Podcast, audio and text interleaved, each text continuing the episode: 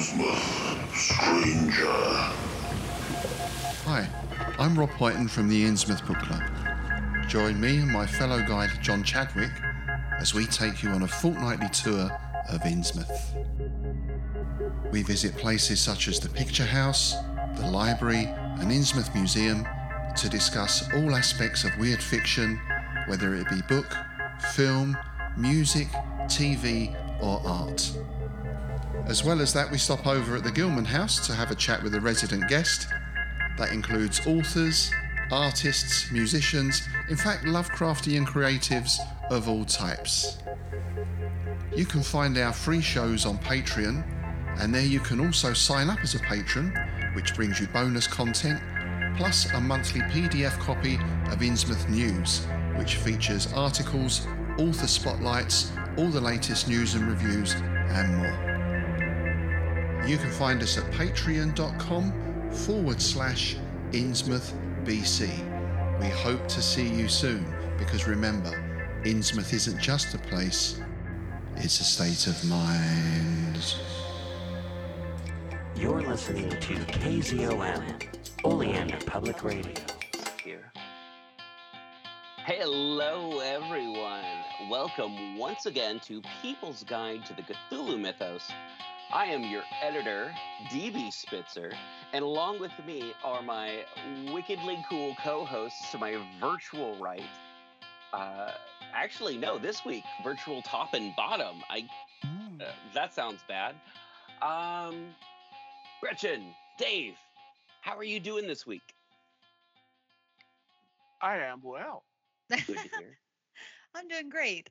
It's been a busy, busy week, whirlwind It's- of a week. I'm so glad it's the end of the week. Oh yeah, no, it's it's it's been a weird last seven days since we last recorded. We had oh no, no, it's been No, it's- 14 days since we last. yeah, we were we did a panel instead of a recording. Yeah, yeah, no, no, we've uh, I we both uh, Gretchen and I both did the VIP for the HP Lovecraft Film Festival. I volunteered, was a vendor and a guest, and both of you were guests. And Gretchen, did you do any other volunteer work uh, for the Oh. Lovecraft Festival other than the VIP dinner? No, they tried to ring me back in, but I resisted. I said, no, I will not be a room captain at this movie. I want to go see something else. All right. All right. I got to Good. see. Um, I re- I'm really stoked. Honestly, besides our rad, our really fun panel, that was a lot of fun. We got a lot of good feedback. People messaged me afterwards. It was really great. Um, beyond that, I got to see some really cool stuff, man. I got to see um, Robert uh, Parry do um, Blackwoods the Willows, read the Blackwoods Yes. Willows. Oh my gosh, how, that he was he's incredible in general, right? Because like his Mr. James stuff is always on like Yeah. on point, but seeing him do this, wow! And then we somehow accidentally caught the end of um, the Doom that came to Sarnath, Mhm. and um, because we're waiting for our panel time, and also I got to see Spoilers: Sarnath is doomed. Yeah. Right. Sorry, guys. Just saying. Um, but no. Um, the the the one I cut the cut earlier was Andrew from the H.P. Lovecraft Historical Society reading The Cats of Ulthar and Beyond the Veil of Sleep. Oh my God. That Andrew Leman's so- cool. I he love is guy. so cool. It was so good. It was so so good. Yeah. I didn't see I him around. Did he shave his beard or something? Or Yeah, he totally shaved his beard off. I, I didn't recognize him at first. I was all like, I don't know who this is. Then it's great voice. I was making a joke because I was like, I did not see him around. Did he like take his glasses off or shave? Okay. I think Wow, okay. He looked really different, but I think he also was like only there for one day. He sounded Okay. hoarse when he was doing his reading. Uh huh. Uh huh. So he might have only been there for one day, but I was really, I feel very lucky that I got to see that on Saturday. Yeah, very much so. Very much so. Ow. You guys had Yeah. a bunch of panels, didn't you? Oh, um, I Yeah, only two. had two panels this year. Normally, I have somewhere between five and six, but because of the fact that uh, we don't have an uh, EOD that uh, this year, and also I was so busy with Kickstarter, uh, vendor captain, floor captain, uh, like I was in charge of a bunch of stuff this year. Uh, ended up like being the captain of the meet and greet on Friday, and also like the caterer for the VIP dinner. Oh man, I'm trying to think of everything that I did for Gwen. You did a lot, dude. I might have had more panels if I didn't accidentally copy over my form and only submit one. Oh, But that's okay. Save them for next year. yeah, Right? yeah, no, definitely. well, you and I, David, got to go to that poetry reading over at Sam's very warm poetry reading. But Yes. we had a good time. There was a, or wasn't it a poetry? It was just like short stories, right? Short stories. I, I, I, I did not see a single movie. Oh, oh. yeah. Folk Tale stuff. But I got to the- see one. Saint But I, I went to 14. I I, went to 14 was- author readings. oh, yeah. 14? That's, Wow. well, Yeah. it was like five, and each had average three authors. So 14 But separate still, you made to five things. Generally, that's that's pretty good, man. That's pretty good. That's pretty good. Um, I only make it to five things if I'm in five things. Uh, uh, one of the coolest things uh, I saw this weekend, uh, actually, the only thing I saw this weekend was although Andrew Migliore was not part of the festival this year, we got to have a secret. Uh, we, we got to watch the secret viewing of uh, the the Dagon song that um, Dagon Super Beast, I think it's called. I can't quite remember, but Mm. it's one of those. It's like you clap along with it at the end of uh, movies at Sunday night. It's one of these secret showings. It's like if you know, you know, and if you don't, you don't. I shouldn't be talking about this even. I think I might be. You- uh, you might be breaking the rules. I forgot to tell you the first rule of Fight Club is you don't talk about Fight Club. Just say First- it. First rule of Dagon singing: you don't talk about da- Dagon. Yeah, there's been yeah. many secret viewings in the past that have oh, been pretty interesting. definitely.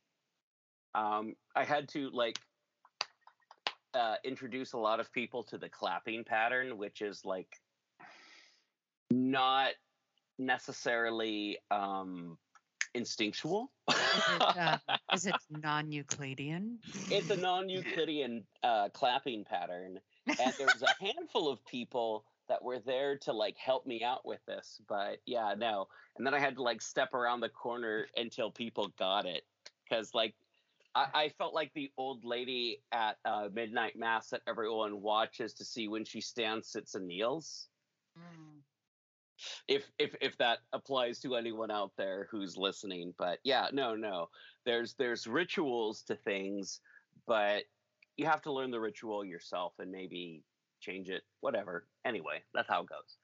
But yeah no uh this weekend was great. I had an awesome time but that's not what we're here to talk about. We're here to talk Oh, about no. we're talking about a doom. We're here to talk about uh a place or things or uh, angles as as we are curves they are angles. We're here to talk about that. Yeah. yeah. So let's get going. Hey everyone. We are now talking about hounds of Tindalos. no we're not talking about hounds of Tindalos. we're just talking about Tindalos in general Which there's not a lot of info on just Tindalos. I only know Tindalos as the Hounds of Tindalos or Hound of Tindalos. Yeah, yeah, no, no, no. We're we're definitely talking about fictional creatures that Frank Belknap Long created back in like uh the the the very late twenties. 1929. Yeah, and and also one of my first, my very first introductions to the Cthulhu mythos was the Hounds of Tindalos in a book that was released in the late 70s that someone read aloud to me or a bunch of kids in my neighborhood uh, to get him uh, to, he read it to get people off of his front porch. He was a, a college student who was uh, like trying to hang out on his front porch with a bunch of like little kids being like oh my god you live in this house. This place is great. Oh my god. Uh, we remember you back when you were older or younger. And like he's like i'm in college now. Go away. And then like read scary stuff to us. And a bunch of kids ran away and i was like this is the best thing ever. Wow. and that was my introduction to the Cthulhu mythos in like '81. Man, that's wild. Yeah, You couldn't do that crap these days, but yeah, you shouldn't Yeah. at least do that crap these days. You shouldn't. Uh, but I was gonna say, hear me out. This may be a hot take, but like everything that people think about Lovecraft mythos that isn't Cthulhu is this ding dang story, and it's not by H.P. Lovecraft. yeah. wanna oh hear- no, no. wanna know Frank why? Belknap Long is awesome and created really cool stuff. Right? On top of that, the reason why I say hear me out and hot take because okay, so the phrase I can see everything angles and curves like that Yeah. phrase is so like um how to put like um it's just it and it, it incorporates the entirety of like what people think Lovecraft mythos is going to be like the I can see everything Oh and that's God, why yeah. I feel like this was like for real. I did not realize that the Hound of Tindalos was not a Lovecraft story. Honestly, Oh, okay. I've always thought it was Lovecraft's property. And then when I went to reread it, I was like, "Oh, it's not Lovecraft." Yeah. No, he just mentions it in Whispers and Darkness, and then Yeah. uh, Derleth just kind of like made it part of all of the mythos. But yeah, no, no, it's it's not a true Lovecraftian I am so ignorant. Yeah. I literally, I have always thought. I just never went to read the story. Honestly, Uh-huh, Mm, uh-huh, I, I Uh, just hadn't. And Halpin uh, Chalmers uh-huh. Yeah. is such a classic Lovecraft character. Oh yeah, definitely. So this is wild to me, like how much this crossover happened during this time period for Mhm. especially with Lovecraft's like friends and mythos friends, I guess. Like, were these guys buddies? Did they know each other? Oh, they hung out. There's photos of them like uh, hanging out on the street and stuff like that. Yeah, no, uh, yeah, these guys were like bros. And, and they, they definitely wrote. They definitely Yeah. wrote too. but they totally have hung out in real life. There's like photos of uh, Frank and uh, Howie hanging out in the same street. That's I, I, I wild. think they were both in New York at the same time. Yeah. Mm. Yeah, because I honestly, just because of how this story is written, I've heard excerpts of this story. I've, I Mhm. guess I just never had read it from its beginning to end. Mhm, And mhm. I literally have always just thought this was a Lovecraft story. I mean, oh yeah, seriously. no, I, I thought the same thing for a long time myself. It feels like a Lovecraft story from start to finish. yeah, yeah, yeah. It's just that Frank Belknap Long is a better writer than Lovecraft. I know what I was gonna say. I really like it better. That was the hot take.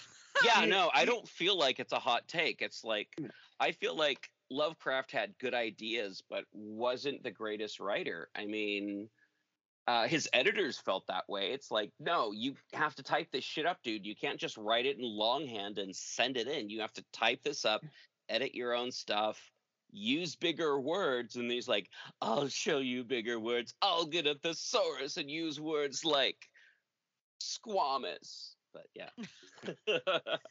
That's well, my hot beyond that, like, so if this, if is there anything that isn't Tindalos that isn't the hound that is Tindalos that isn't the Hound of Tindalos? Because I can't seem to find information the stating Thank you otherwise. for asking. Yeah, the, the- here's where Dave comes in. Dave. So the next gets picked up actually in the 70s and the 80s by Lumley. Yep. And Titus Heretic. Crow's uh, the trans or the transition of Titus Crow, where Titus is flying around in his time clock, and he starts getting chased by the ten, by the Tindalosians and their lords. And in this case, Tindalos is basically this city dimension sort of entire cities, maybe more than one cities, maybe all tied together, that are chasing him because he's going through time. Mhm, mhm. And the hounds of Tindalos, Long never describes them. He just calls them the hounds. Yep. So in Lumley's versions, they're actually like giant bats. And they're only Mm. called hounds because they get their scent. They chase you like a dog. Yes, because he got the scent of him, as he was saying in the story. Yeah. So they found the scent of me. yeah, yeah, definitely, definitely, yeah. No, um, but And it also makes that that hentai I have make way more sense now too. Just saying. Yeah, I'm sure it does. She's got proboscises and stuff. Yeah. Now Sandy Petersen has always in in the Chaosium stuff has always had him drawn as dogs. Yeah. Huh? Yeah, yeah. Dan? No, no. It's it's um they're they're always kind of like like uh n- not necessarily like thought of as like literal hounds, but in in in like literature how we think of hounds and of course how we think of very specific hounds written by uh Conan Doyle. O'Brien. No, no, no. Uh Sir Arthur Conan Doyle. I think of the tin- the hounds of Tindalos more like how we think of like how we think of sea dragons being not dragons or uh, Yeah. seahorses. I mean, Yeah, being yeah, not yeah. seahorses. Like to me, that's what I kind of envision a little bit, like Yeah. that kind of vaguely canine-ish in the like drawing a canine with your eyes closed and Mhm, on a mhm. board for like a game. That's how I picture the Hound of Tindalos looking. Yeah. But I, I- think of like Hounds of Tindalos is more like kind of like what they do is what we expect hounds to do. Mhm. They they Mm, seek and they hunt. yeah, And yeah. that's that's that's their main function. It's like they could have called them, I don't know, seeker hunters of Tindalos. But, but are the people of hounds do a better name. Tindalos? What's that? Are they are the te- people of Tindalos? Is Tindalos a place or is Tindalos um, a person or a type of monsters? Or I'm I'm that's the part I So wasn't quite sure from what you're saying. Here's here's the Dave Tindalos, part. according to Lumley, is a city, maybe Ah. multiple cities, maybe all dem- co- connected that travels through time. Ah, And so it's a they're uh, they're the hounds of a place. yes, Gotcha. and the masters of Tindalos.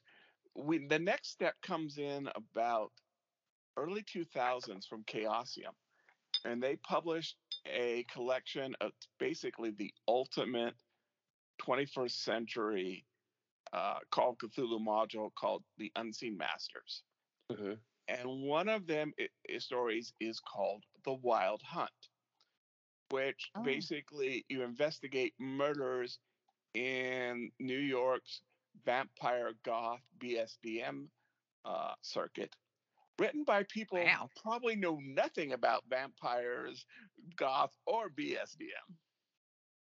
Uh, Yeah. And then they have Tindalosians as the creatures behind it are the masters. And they're, again, no pictures. They're not really described, vaguely humanoid, part this dimension, part not. Mm. And they are led by a Tindalosian who is kind of the big boss.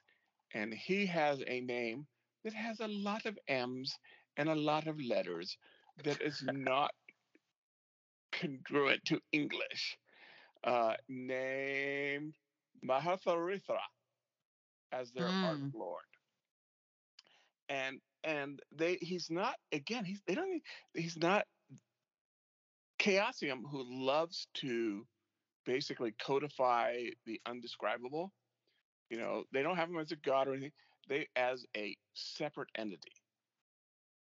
And they not only travel through time, but they can come and make hybrid humans, uh, uh, uh, Tindalosians. Where, so they basically take this. I don't want to spoil it for people who are going to play the game, but they take one of the humans and make him this mutation. And That's what they this do in the version, manga.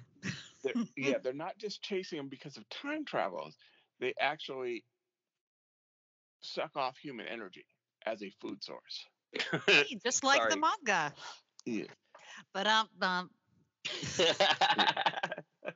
And the because the thing that Chaosium again is always trying to tie together, and this actually, uh, uh, the Hounds of Tindalos came out, you know, five or six years before the Shadow Out of Time. uh-huh. but there's so no reference to E- the Yithians in Tindalos, and there's no use, reference to the Hounds of Tindalos in the Shadows Out of Time. So it's always been that the Yithians can travel through time undetected somehow. Well, they Okay. kind of are like the spice travelers from Dune because apparently they use a psychedelic drug to um, bend time and space. Which is a kind of what Chaplin's doing though in Hounds of Tyndall. Yeah, Yeah. yeah, He, he's he's a psychic traveler. Um, yeah. I thought that was pretty funny. I was when I was reading that, I was like, oh, so he's like he's got the spice, and it's a little racist, but okay, time period. We're taking that. Yeah. But man alive, that's a great story. And Mhm. man, thanks for the. I didn't. I had really Dave and DB. I really truly thought this whole time until today that this or until yesterday, so that that this was a Lovecraftian tale or Lovecraft I, think a lot of people do. Yeah, yeah. But That's- here's the thing. It's better than a Lovecraft tale. Anytime we run across anything that's Frank Belknap long, it's like someone's like, "Wait a minute, I thought this was Lovecraft," and then No, I it's feel like, like, it's like very Mandela effect though at this point. Yeah. Like I was like, I truly, I, I was. I mean, you could have, you would have been like, hey Gretchen, what does this story come from? like, oh yeah, H.P. Lovecraft. Move on. And then I honestly had no idea.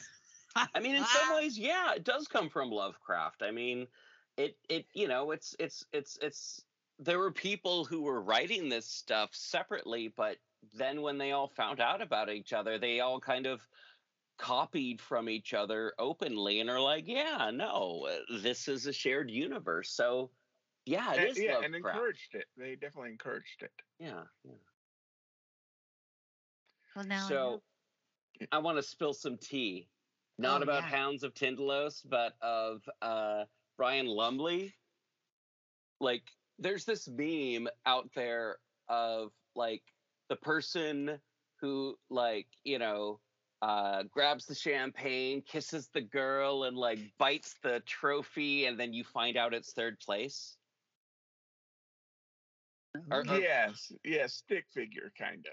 yeah yeah um that is brian lumley he was awarded a uh, an award in like i want to say 2008 or 9 at the lovecraft festival and he got up there and he like grabbed cthulhu girl swooped her back moved her tentacles kissed her on the mouth which uh, I, from talking to Cthulhu Girl was just he got a mouthful of fabric, yeah, it was totally like- inappropriate.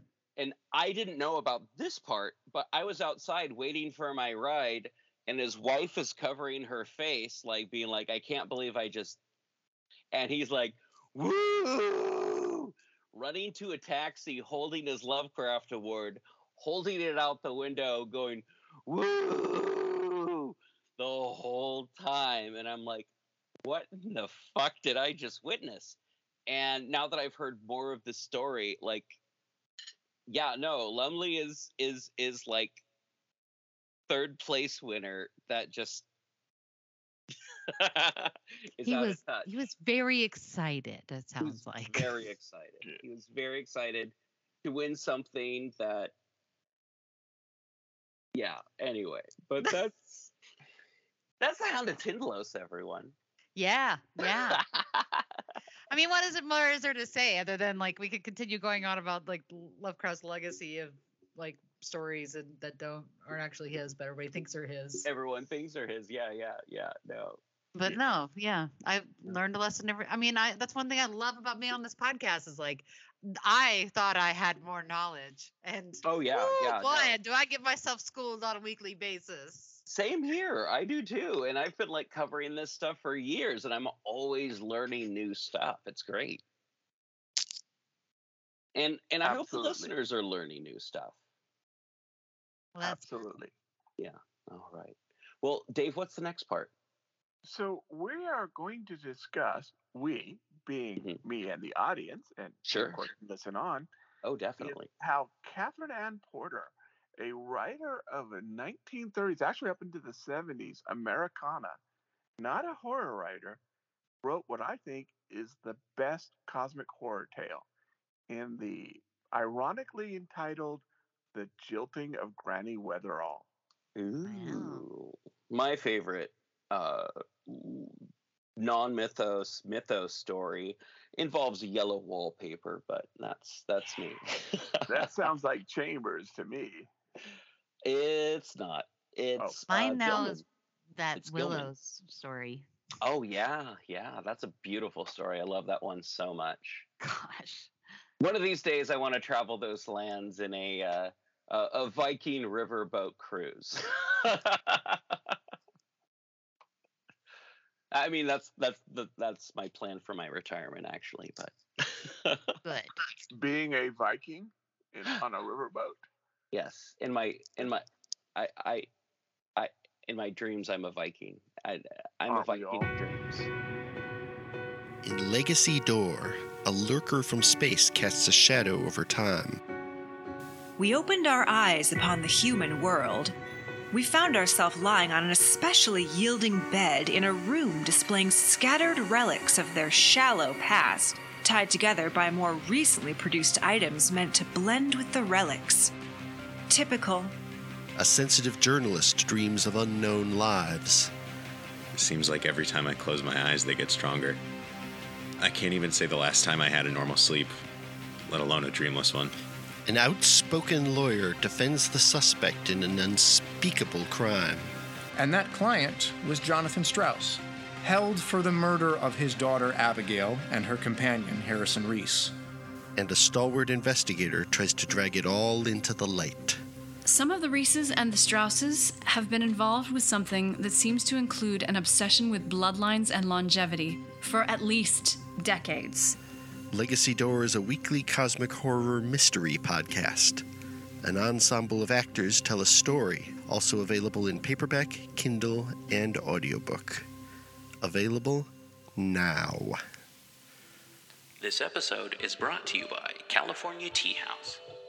California Tea House is a family owned tea store where you can find some of the world's best loose leaf tea and organic herbal tea blends. Like a fine wine, there is no comparison between fine loose leaf and common broken leaf tea bags. So, yeah, no, check them out. Check them out.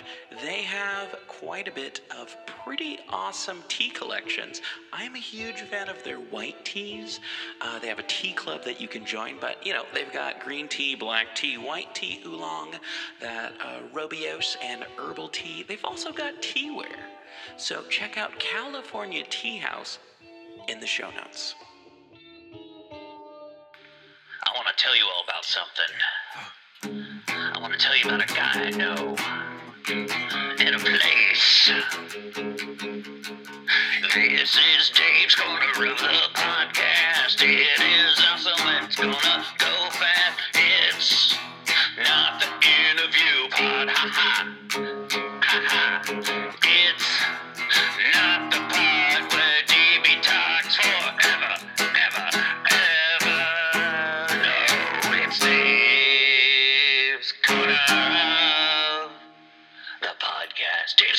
podcast. Hey, Dave, everybody, everyone. It's me, Farmer Dave. And while Gretchen and DB get themselves ready for part three because they care about you and do their best, I thought maybe I would sit around and talk to you a little bit about what I think is the greatest representation of cosmic horror. And you may find that find it surprising that I don't think that the greatest cosmic horror story or the story that most filled me with dread in a cosmic level was not Lovecraft, it wasn't Robert Bloch, it wasn't even Robert E. Howard. It was written by Katherine Anne Porter, and it is The Jilting of Granny Weatherall. Now, before we can deep dive into this just unrecognized tome of, you know, cosmic dread, I guess we should discuss a few things. So, here's why I think cosmic horror is so cosmic and horrible. The concept is that the universe isn't trying to kill you as much as the universe doesn't care if you live or die. So it's not it's not deliberately trying to kill you, but it's not the universe's fault that you have to breathe oxygen and can't breathe in space, or live on the sun, or that Australia has evolved animals that want to eat you. No, it just doesn't care. And an indifferent universe is, I think, even scarier than a malignant universe. At least in the malignant universe, it notices you. It has a reason to maybe want to take you out.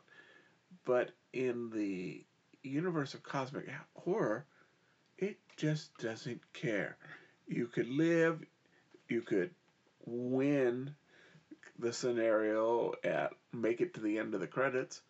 Universe doesn't care. You're going to die eventually.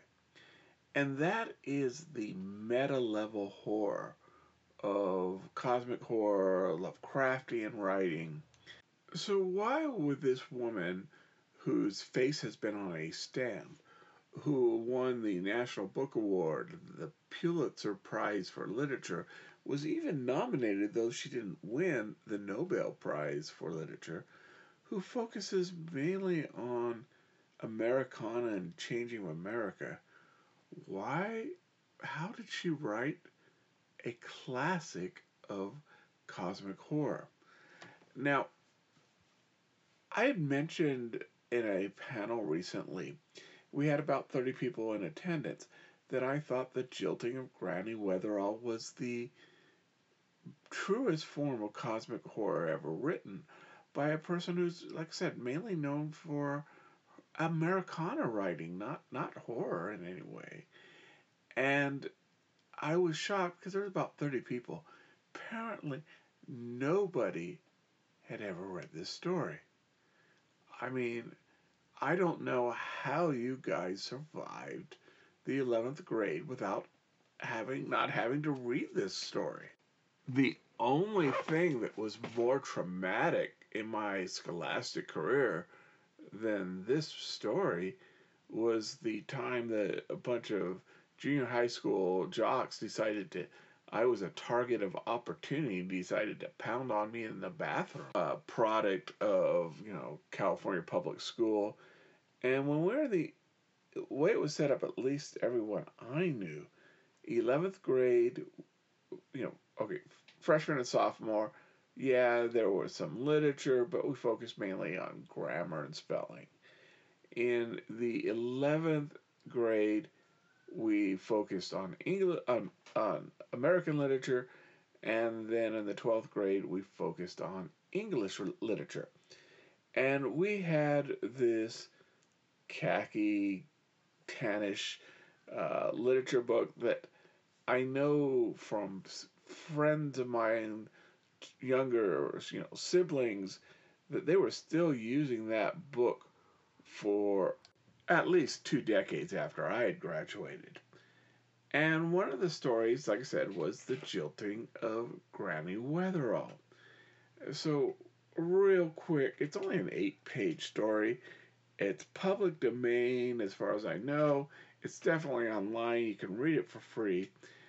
But um, basically, this grandma in rural, you know, United South United States is dying.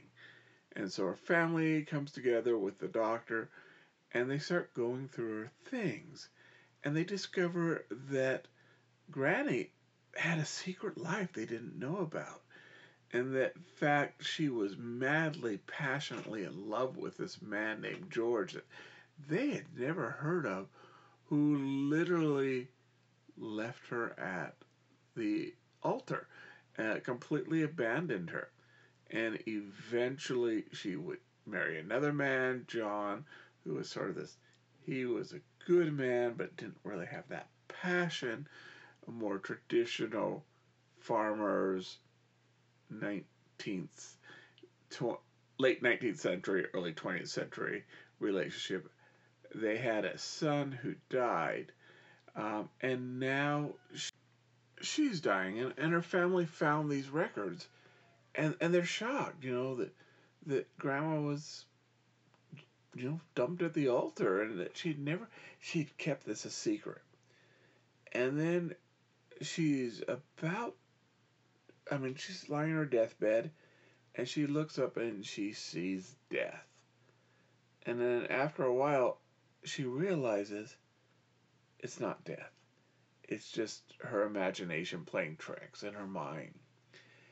And then, you know, she dreams of, of you know, being back with her, her, her dead son and husband and, and even meeting again in the afterlife this George, this man who devastated her but that she couldn't stop loving. And then it dawns on her it's not true.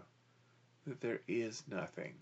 And that when, you know, sheep dies, she's going to cease to exist. And her memories and her love is going to cease to exist.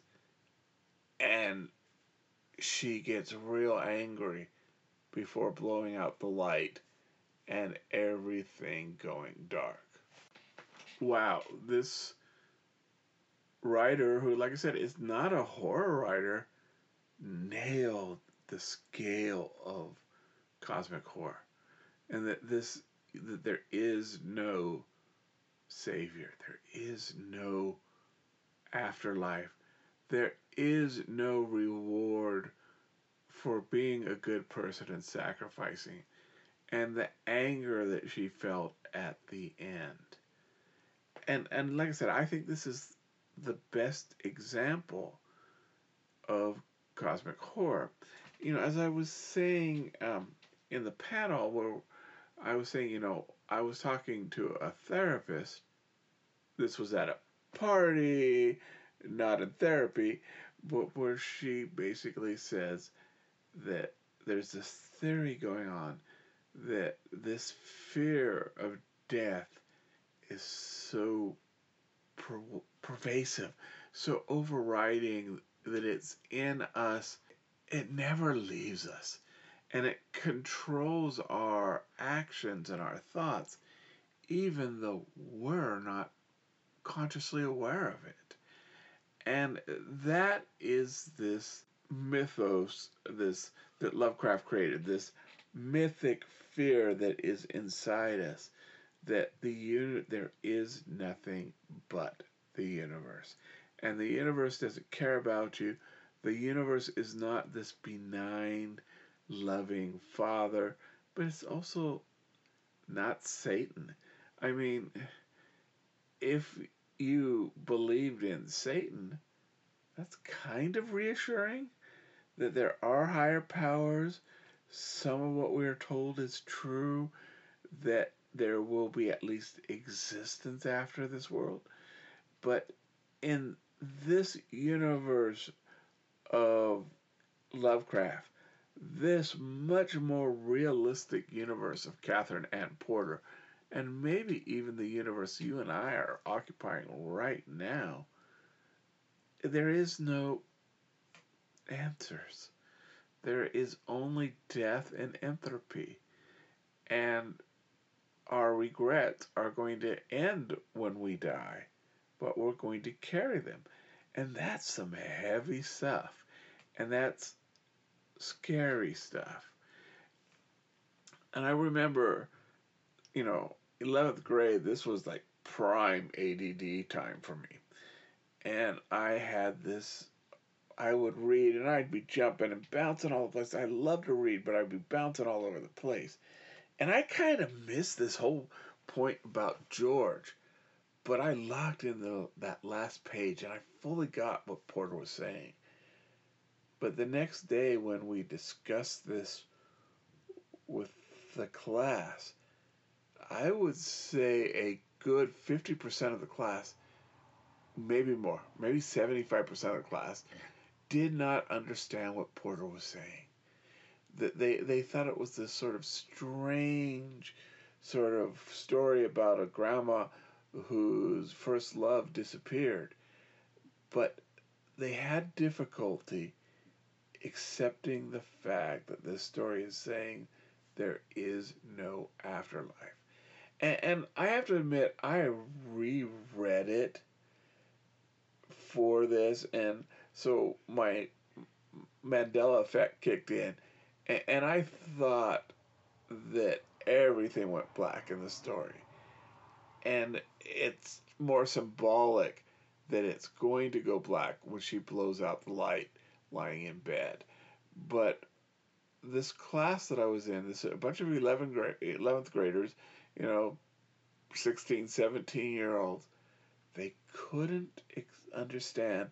I'm not saying it's true. I'm just saying what Porter was saying is that there is this agnostic, uncaring world. And they got and they understood the part about the love of your life not showing up. But they really didn't understand, for the most part, what Porter was saying about the ending. And that's because I, th- I feel it's such a heavy, powerful, overriding fear that they might have grasped the words, but especially at that age when you're, you know, undestructible, and if you have faith, the faith is undeniable, the faith is undestructible. That they didn't understand this principal challenge to the way that the universe is perceived by them. And that is the whole purpose of cosmic horror. That it challenge I mean honestly, the first purpose is that it entertains.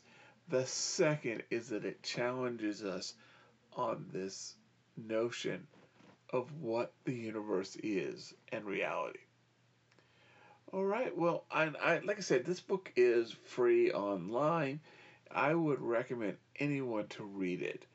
And now that you know, after you listen to this, I would suggest that you um, you know, consider it with a cosmic horror slant. Well, it looks like DB and Gretchen are about ready to return. So uh, let's talk about a movie. Right. Um, moving on to the next part, just to remind everyone if you like what you're hearing, like this episode, share it with people, subscribe to the podcast, find us on Facebook. We're under People's Guide to the Cthulhu Mythos. We're on Twitter. I don't really check Twitter, so it's just kind of the automatic feed if you just want to listen to us on Twitter for some reason. You can find us on any place, any podcatchers that are out there of course, Facebook, Instagram, and of course, the YouTube, where this episode will be. And uh, yeah. Hey everyone, it's me, DB. New sponsor on the show, Glarry. Glarry offers a great price and better quality goods and services for music lovers. Are you looking for good prices, free shipping, 100% quality guarantee? Glarry's got you covered. Guitars, bass guitars, mandolins. They've got saxophones, trumpets, drums. They've got guitar cases, amplifiers, all the stuff that you need without having to break the bank. Inexpensive doesn't have to mean cheap. Check out the show notes to find more about Glarry. 20 watt amplifiers for under $50. Hard cases for your electric guitar for under 80. Guitars themselves for under $90. Come on, folks, check out the show notes. Get a Glarry. This part of the show doesn't have a theme song. This part of the show doesn't have a theme song, yeah. Dave and DB and Gretchen go to the movies. Hopefully next week we'll have a real theme song,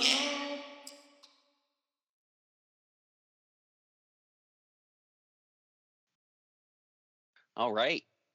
Hello, everyone. It is The Doom That Came to Gotham, the film, the comic book, the film. How are y'all doing? Uh, I really liked this. yeah, yeah.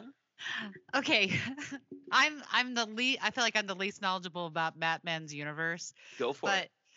But okay, first time I watched it, I fell asleep and I was like, damn. Second uh-huh. time I tried to watch it, I was I got lost about halfway through and was like, I could not fig- could not grasp that this was an alternate universe. And then the third time I watched it, I completely fell in love with every moment of it because I was able to understand that these they're only using them by name alone. Yes. And that's it. Yep. It's nobody else. And that it's actually not any specific Lovecraft story, but actually just a bunch of Lovecraftian Composite. aspects. Yeah. Yeah. No. It's So pretty- it took me three tries to watch it and really enjoy it. But the first, like I said, the first time I was like, boom, asleep. And the second time, yeah, I had trouble because I kept trying to assign them their characters in the mm. DC universe that I was familiar with. Oh, and gotcha. so that kept, I kept being like, well, why would, why, I, I, you know, I just couldn't, couldn't grasp why certain characters were together. And Sure. the third time I saw it, I just completely fell in love and was heartbroken by the deaths of Grayson yes. and and um Sanjay. Yeah. so- no. no. Anytime Jason Todd dies. I'm a little bummed out. Oh wait, wait. This movie only just came out. Shit. I'm sorry. I we should spoiler we should have spoiler alert this a while back. This is based off of a comic book that came out uh, in November 2000 to January uh, 2001. Um, spoiler alerts galore, um, but I mean, it's set in 1920s uh, Bruce Wayne. I mean, like part of me is like spoiler alert, but also the other part of me is like, if you like Batman, you should have probably read already read this comic book. But anyway, it. I have feelings about spoiler alerts on this. Yeah. So, If so you've for- read Lovecraft, if you're familiar with the Batman franchise, you can see stuff coming a mile away. Oh yeah. Oh yeah. oh yeah. But I do like how they uh in the cartoon they change up the gender and race of the Robins. It's not just Jason Todd, Dick Grayson, um the other one. Stephanie or whatever her name is. Oh no no no! I'm I, I'm thinking about um Tim Kaine. No, no, Tim, Tim, yeah, Todd. Tim. No, uh, it's Jason Todd, and the other is Tim. Yeah, I'll, I'll think it up. Yeah, you guys know Batman. I do not. yeah, Yeah. And, and so they get, and that's one of the few things because I sat there with the book uh-huh. and I watched all the way through, and it's about eighty to ninety percent copy for of Magnolia's work. Oh yeah, yeah. No, Uh, no, definitely. This was Magnolia's work. Yep. Yeah. Okay, no wonder it had that like that look to it. that that Hellboyish thing to it. Yeah, no. And it has one of my favorite DC characters of all time, uh, Etrigan, uh, Jason He's Blood. so cool. Oh yeah, yeah, no. I only know him from um okay, so my my experience with like DC and dark like is with the um well first of all Vertigo Uh-huh. and then second of all I do like the Dark Justice League stuff. Sure, yeah, no, it's was gonna be like Gretchen knows about Etrigan probably through Constantine or Yes, exactly. I was about to say Constantine is one of my favorite characters, but I love Etrigan because he's such a fun character talking in, you know, talking in rhyme. yeah, It's, yeah. it's Tim Drake, by the way. What's oh, that? Tim Drake. Tim Drake. Yeah. Oh, okay, okay, okay. That's his kid, right? That's his like child one. No, that's No, Damien. That's That's that's, Damien. Damien. Yeah. So oh I think uh, they swapped out uh, uh, Carrie Kane from I can't even remember who Carrie Kane is. So, so, so it's a, it's this is a new character. Oh, Constance Kane is a, a new character, but her name is based on Cassandra Cain oh, and Kelly, uh, Carrie Kelly from uh, The Dark Knight: The Returns. okay, and that's the- who I was thinking. Yeah, and the reason why they did this was that because Bruce Wayne had been traveling the country, I mean the world for 20 years. Mhm. It didn't make sense that he had three orphans from from Gotham. Yeah. It made more sense to make them international, make them you know, different genders. It, Sure. it, it Yeah. fit the story. I, I honestly think this is an improvement. I do too. I do too. The other thing that really sort of it's just a minor change, but I think it was an improvement.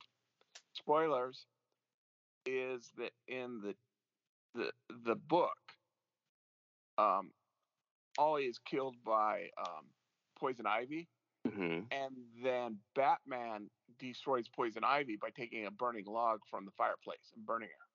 Yeah. In this version, Oliver Queen gets to use a hand grenade, take him and her out. So, you know, he kind of died like a wimp in Was the it a book, but he went hand out as a badass grenade? in the book.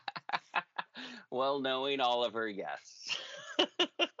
Was Oliver okay? Also, just a quick question: Was Oliver always um, a Knights Templar, or is this just for this story? So this is for as far as I know from for just this. And Yeah. and and one of the things is that the book does go a little bit more backlog. Mhm. That he takes this on because his father and Wayne and Cobblepot and one other guy basically make the deal with Yogg-Sothoth. Yeah. So when he finds out about it, he turns to Saint Sebastian in an attempt to try to stop Yogg-Sothoth returning.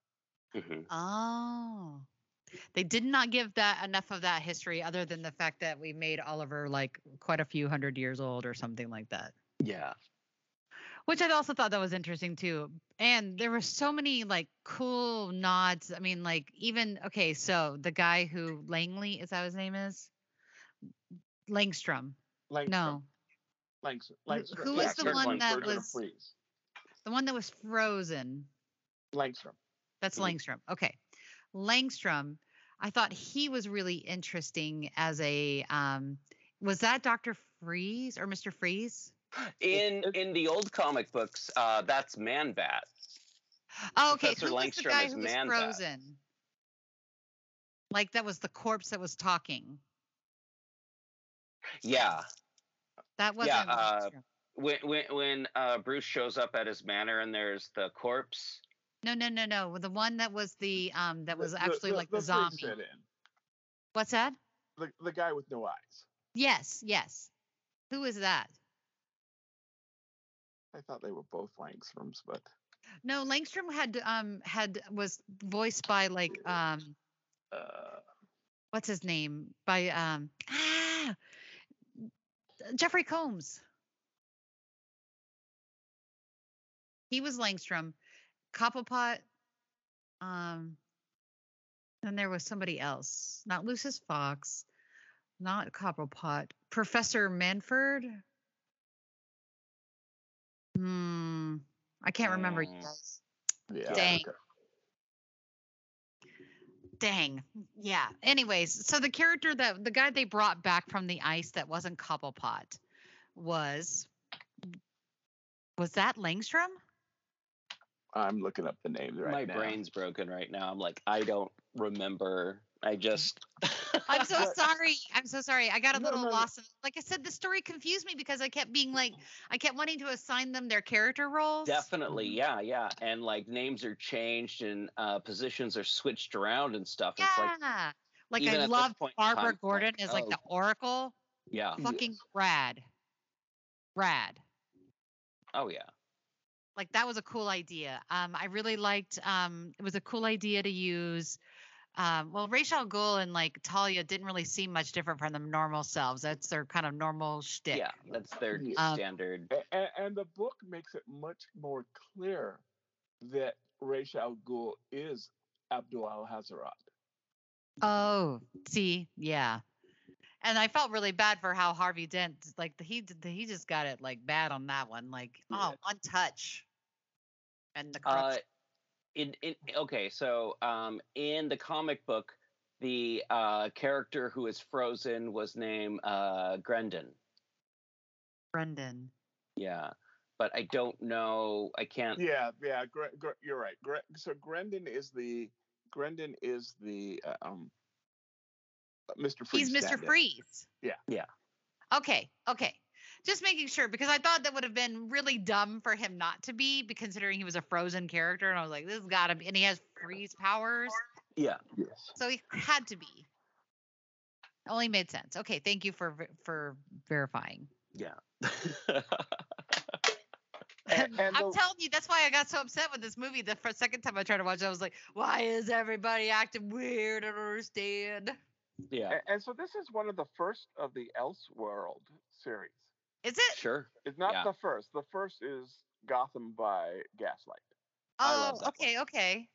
but it's one of the 1st Mhm. And I first came across the books when it was still a three-parter. Yeah, same, same. I bought them when they were coming out. Yeah, and, and I found them a couple years later at a, a comic uh, bookstore in, in Ventura, and they only had the last two. So it wasn't until like two or three years ago that I read the first chapter when they when they finally did publish it as a uh, uh, a trade paperback. I I used to go to uh, my comic book store and I'd pick up my comics and I would walk over to a sports bar called the Sports Page and I would have a massive hamburger like the type of hamburger that comes with like egg and cheese and bacon and ham and two patties and you know it's it's like two pounds of beef and then like fries and onion rings and like eat all of that slowly while I read comic books like once a month.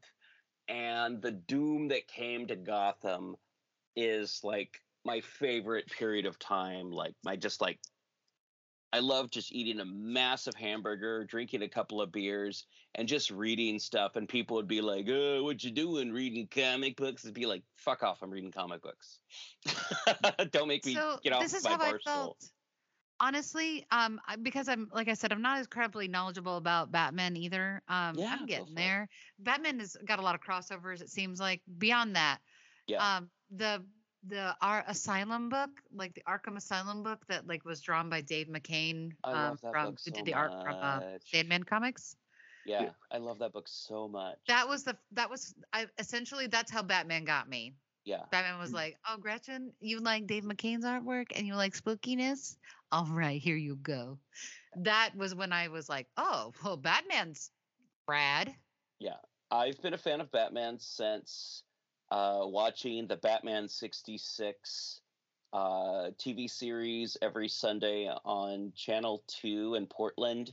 And then Channel Aw. 6 Saturday mornings had Super Friends. So I would watch the crap out of that. But like, I've always thought Batman was really cool.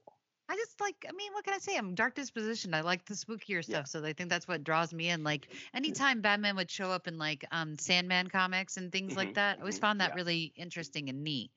Oh, but yeah. um beyond that, like the fifth, the new 52s, that stuff, like Yeah. there was a lot of dark things that got introduced in those storylines. Yeah, yeah. I And- was a huge fan of the Animal Man series. I don't know if anybody read that. Oh, yeah, no. I, I, oh my Animal Man, god, I have like PTSD from it. It was so good.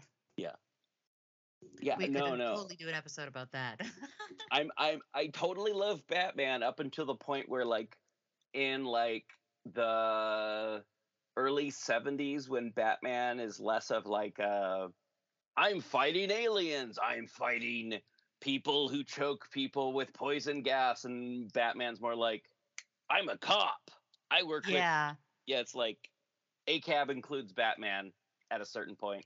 Yeah, So- he was kind of, kind of get roided out kind of behavior, and I just, I, that's why I kind of never got into Batman. But then you do something like this, and it's Yeah. fucking beautiful. Oops, Yeah, sorry. no, go- uh, Batman is a gothic hero until he gets incorporated into like more modern things and is like, I'm, I'm, I'm the darkness of justice in the darkness in the right, in the and night. that's where I feel like it takes crime. the new, and not to be like totally derailing from the doom that came to Gotham, but Yeah. I feel like the new Batman movie Yeah. really was a moment of like stepping back into that. This is what Batman should have been. Sure, sure. Batman's a private investigator. Batman is the darkness. Batman deals with superstition, and he's not out to get every criminal. He's out to get the criminals who do the most damage, but then always lets the Joker go and doesn't use guns. And yeah, no, there's Batman's complicated, convoluted, and your favorite Batman is the Batman you were introduced to, and the Batman that follows your personal beliefs. And there's so many fucking Batmans out there that I feel like We all Oh. can have our own Batman. You can have your thin blue line Batman, or you can have your rainbow Batman from the 1960s. It's like, I have to wear a different color every night, Robin, or they'll understand, you know, kind of like you, you can have your silver age batman you can have your golden age batman you can have your modern age batman you know it's it's like there's so many different variations of batman different elseworld batmans it's like seriously there is a rainbow of batmans that we are all like people who don't even think that they would like each other can come together on batman and it's Cool. it's like I feel like Batman is a unifier. It's it's like if everyone just like opened up their shirts and showed their cool Batman t-shirt, I think a lot of us would get along better. Aw. Yeah. You need to get that tattooed on you. You know that. then you rip open your shirt, and be like, check it out. This is that that's actually like my thesis. It's it's it's what I I nail to the church. nice. or the comic book stores. it's completely your mileage may vary. Exactly. And there is no wrong answer. Kevin Conroy is the best Batman. Yes, I agree. I agree. Just as Mark Hamill is the best Joker, Kevin Conroy was the best Batman. It's it's it's like Which one is he? that was the voice the of animated. Batman for the animated series. Oh yeah, he was great. Yeah, no, and it's it's like they could draw him any way you can close your eyes and imagine what Batman looks like. I mean, don't get me wrong. I like the voice of the Batman in this particular episode Yeah. because that's the guy from Grimm, Mhm, mhm. and I really like that actor. Oh, sure, but sure. yeah, it, I thought that he did a really good job of being um that voice. But I immediately was like, wait, wait, isn't that isn't this the dude from Grimm? Oh, Yeah. yeah. I always wanted Alec Baldwin to be Batman, but he got to be the Shadow, so that's awesome. So one other thing that I really liked on uh, this version, sure. Killer Croc is a deep one. Yeah. Right. And it's in in the it's one of the things that's a little bit more laid out in the comic book because he has um webbed hands Yeah, yeah. No, and there's things with Cobblepot that I don't feel like are laid out with like the albino penguins from like at the Mountains of Madness. Yeah. And and there's there's certain things that it's like they just didn't have enough time. There's not enough movie. This would have been like a mini series instead of eh, which would have been a better idea. The comic book was made in a mini series. I feel like this should have been made in a mini series. But hey, who knows? 20 years down the line, it might happen. Right. Everyone remakes everything constantly. I'm Uh, waiting for somebody to pick up Animal Man's property and do it justice. Yeah, yeah, yeah. No, definitely, definitely. Um, there's there's so many cool DC properties out there that are kind of like not as prominent as Batman. Like yeah. Etrigan, like uh Etrigan is like this second, third rate uh DC property that only gets used in like, oh well, what if Batman and Hellboy met up? We need someone to be the- Yeah. and it's like He always he- gets supposed with Zatanna too, right? yeah, yeah, yeah, Yeah. yeah. But it's it's like I don't know. Etrigan, I feel is like could be used in the same way Hellboy is used. Yeah. I Like, do like the way they own used him in this particular movie Oh, though, defi- because like definitely. when she brings out the salamander um and they kind of know each other, Mhm. I thought that was pretty cool that they were both like kind of um like Lovecraftian deities that kind of knew Yeah. each other. And they were all, ooh, let's cage match. Woo, brother. yeah. A- and that and you know Mignola is unique in the fact that he does have this deep knowledge of both lovecraft but also of you know the the uh you know the batman the batman family the bat mythos if you would Mhm. I like to think of it as the Bat family, but yeah, I like the Bat mythos also. But yeah, no, no, it's like Mignola. Like, who is better to do these two things? The only other thing I could think of would be like, I don't know, Hellboy or like if Mignola did something like in the Marvel universe, I think the best thing that would work, because Marvel isn't really like this, but I, I feel like if Mignola did something like this, it would work out really well for like um, Daredevil, and Mm. like I feel like Daredevil as a uh, Marvel character who lives in like a Lovecraftian world, like you know, have Daredevil live in Red Hook, Yeah. you know. Yeah. But anyway, I don't need uh, Marvel to do it. I'm kind of done with Marvel's franchises. Yeah, I mean, no, you know no. what DC should do, in my opinion. If I was, gonna- if I ran the world of DC, I would be like, all right. So obviously, the properties that everybody's familiar with is not working.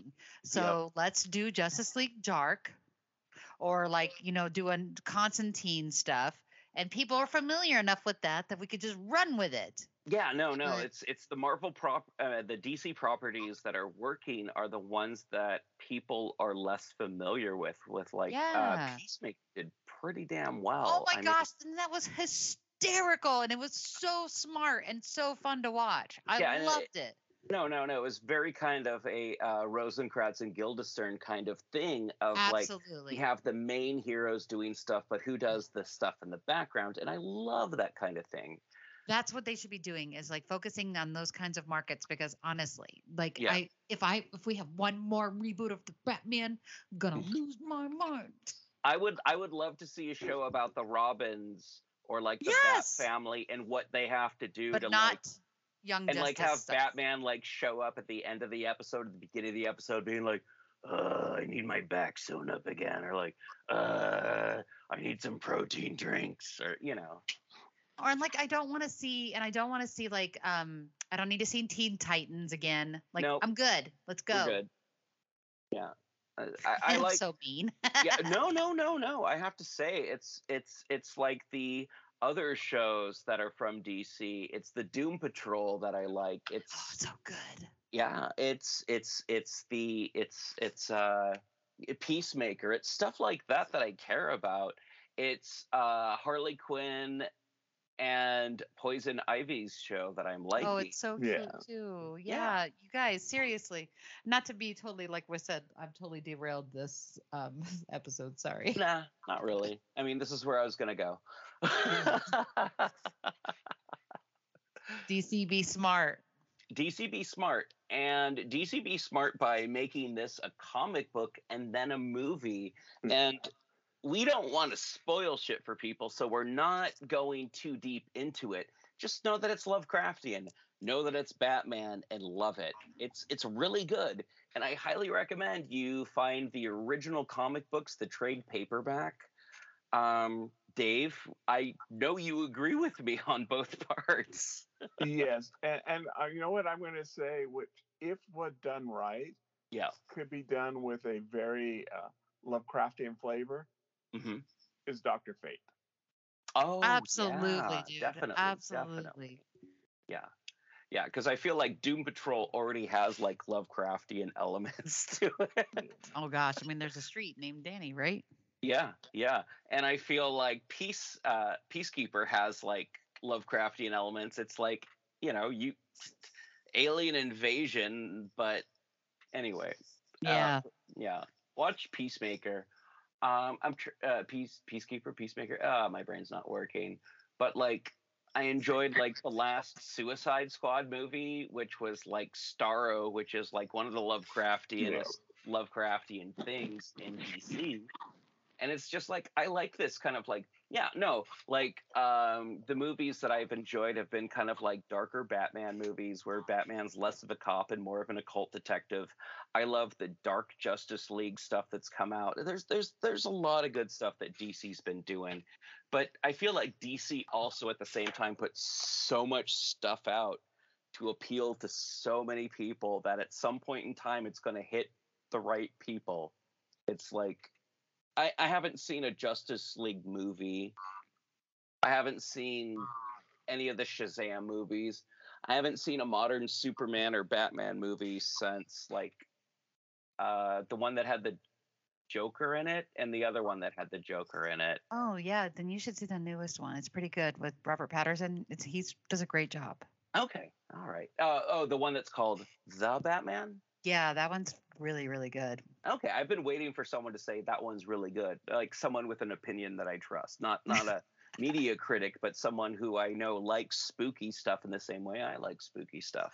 Yeah, it does take a it takes it to a level that's intense and um, a little like off-putting at the very beginning of the movie. There's um, a really intense scene, and I remember sitting in the theater, and there's a small kid in front of me, and I'm all, oh, this poor kid. just what you just witnessed with a carpet edger. I'm so sorry. Yikes. Yeah, so enjoy. It's Okay. pretty intense. Okay. And something else that I want to put out there, if we're talking about Batman, horror, and DC, is I'm not sure if you two are familiar with the concept of three Jokers, Mm-mm.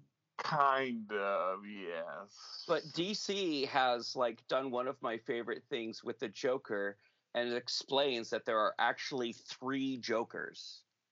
Oh. There's a comedian, there's a criminal, and there's a clown.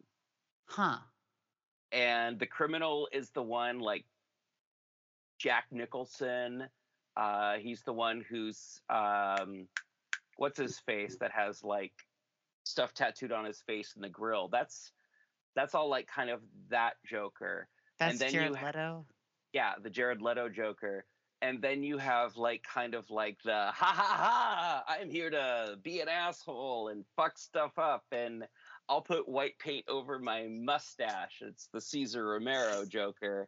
And then you have this like person who's like a like honestly just a criminal, just like you know has a military background, knows how to use guns, knows how to use explosives, and it's like this is like the Heath Ledger Joker, and it's like there are three Jokers, and Harley Quinn is in love with one of them, works with one of them, and refuses a third one, and that Mm. she won't work with the Heath Ledger Joker.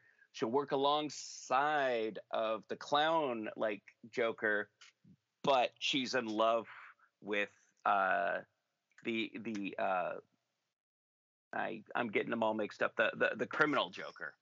Mm. Um but yeah, it's it's it's it's various theories and stuff that I've read and like uh actual comic strip uh comic book stuff, but yeah. It's something I find fascinating, and we're bringing it up right now. I'm bringing it up right now because we're talking about Batman, which we never get to talk about on the show. so all of our Batman stuff is coming out, except for Dave, who's very focused on the show. That's because I'm focus man. He's all, I think that's uh, Taskmaster, Dave. Oh, okay. I was gonna say it was Alfred. Alfred. Okay. Okay. yeah, he's the Alfred. All right. Well, I don't know who that makes us. I'm Constantine. I'm just I'm- saying. Yeah. No. I'm a Snapper. Snapper Jones. What's that guy's name? I don't know. A, a, uh, um, a minor character in the Justice Talk about Two League. Face? I don't know. I would say Bat-Mite. Yeah, that's that's that's a little bit closer to me. Bat-Mite. I love Bat-Mite so much. Anyway, ah, little known fact: Maxwell Brooks, uh, creator of uh, one of Dave's favorite books, uh, World War Z, was the voice of Bat-Mite. Oh, I did not know that. Mel Brooks is his father, by the way. Oh yeah, yeah, yeah, and Anne Bancroft is his mother. But he uh, did a few voices on uh, Batman: Brave and the Bold, and did some voices on uh, Batman Beyond. Uh, he was the voice of Terry's friend when uh, Terry's friend dates a robot. Like, oh, okay. Which Terry- again, an underrated show. yeah, yeah, Batman definitely Beyond an underrated show. underrated. which has an amazing uh, uh, thing at the doorstep uh, episode, which Yes, I was I was talking to a bunch of people about, and they weren't aware that that was a thing on the doors that that there was a Batman Beyond episode that involved Ra's al Ghul and Thing on the Doorstep, and they're like, I haven't seen that episode, but you told me that it's Thing on the Doorstep, and and I'm like, yeah, but it's Ra's al Ghul, Talia Ghul, and Bruce Wayne, and then everyone went, ooh, because of Wh- which is another tie-in is the uh, Ra's al Ghul is Abdul Alhazred theory. Yes, Mm. yeah, and uh, I always get those those two mixed up, but yeah, fun You stuff. don't see them both in the Rasputin, room at the same time either. Yeah, Yeah. yeah, yeah. You never see them in the same room. Yeah, you never see Rasputin, uh, Ra's al Ghul, and Abdul Al Red in the same room at the same time. Good point, Gretchen. All right. Well, I think I think that's that's a good time to say I think we're done with the show. yeah. As we totally are away from uh, the doom that came to Gotham, Yeah, yeah. which I've had to stop myself from saying Sarnath like a thousand times. Oh my goodness. When I was typing up stuff today, I kept typing in Sarnath and yeah. All right. Well, hey, everyone, thank you for joining us. And Gretchen, Dave, thank you for joining me to talk about Batman Yeah. and Hounds of Tindalos and everything else that we've talked about. Yeah. So we'll see you all next week. Oh yeah. You'll hear our voices and, and, and you'll see our names on the screen of your podcatcher. Find us anywhere you find podcasts. Join us on Facebook. Join us on Instagram. Hey, Gretchen, what's our Instagram account? Uh, PGT. People's Guide PGTTCM underscore dot com, I believe. Is that it? Something like that. I think. Okay. Hang on. I'm still I'm still working out the kinks on learning how to navigate two Instagram accounts on the same app. Gotcha. So if you see that coming up, just just you know, we're, we'll I'll go follow our personal Instagrams, and we all have links to the podcast. Oh yeah, yeah. Look for, look for us in the show notes. Yes. All right. Thank you again, everyone, and we will see you in the future. Because And that's and where- where you're going to spend the rest of your life. yeah. Stay squiggly and keep it weird. Bye. Bye. That was a good episode. Yeah, that was a lot of It fun. was. All right. Well, I had a lot of fun talking about Batman with you two, and Oh my gosh, yes. Now I'm like, I have to read more Batman. Oh yeah. Well, I I have like literally probably about thirty pounds of Batman comics around here somewhere. Oh wow. Mostly in trade paperbacks and whatnot, but yeah. Uh, one of my favorite ones that I have is like it, I think it's like Batman Crisis or something like that. It's like natural disasters all over Gotham, and like Gotham's been broken up into like literal gangs, and it's yeah, it's it's like uh, declared a disaster area, and like the United States government is almost like maybe we should just like let Gotham eat itself, Oh wow. And like Batman's not around for a big chunk of it, and yeah. I think it's called Crisis. I can't remember. Anyway, the new Batman has that vibe. I th- I really think you should check it out if you get the opportunity. good deal. Good deal. I, yeah, no, no, I definitely should. All right, I need to go eat dinner. You two, yeah, I have a gotta good go night. finish making I'll, dinner. I'll I'll check this out in the near future. And, And, I'll, and I'll get these out to you. I'll get the out to you either uh, tonight or tomorrow. Sounds good. Sounds good. All right, you guys have a good weekend. I will talk to you in the future. And yeah, All right. eh, Take care. All right. Have All a right. good weekend. you too. Bye, All right, guys. Bye.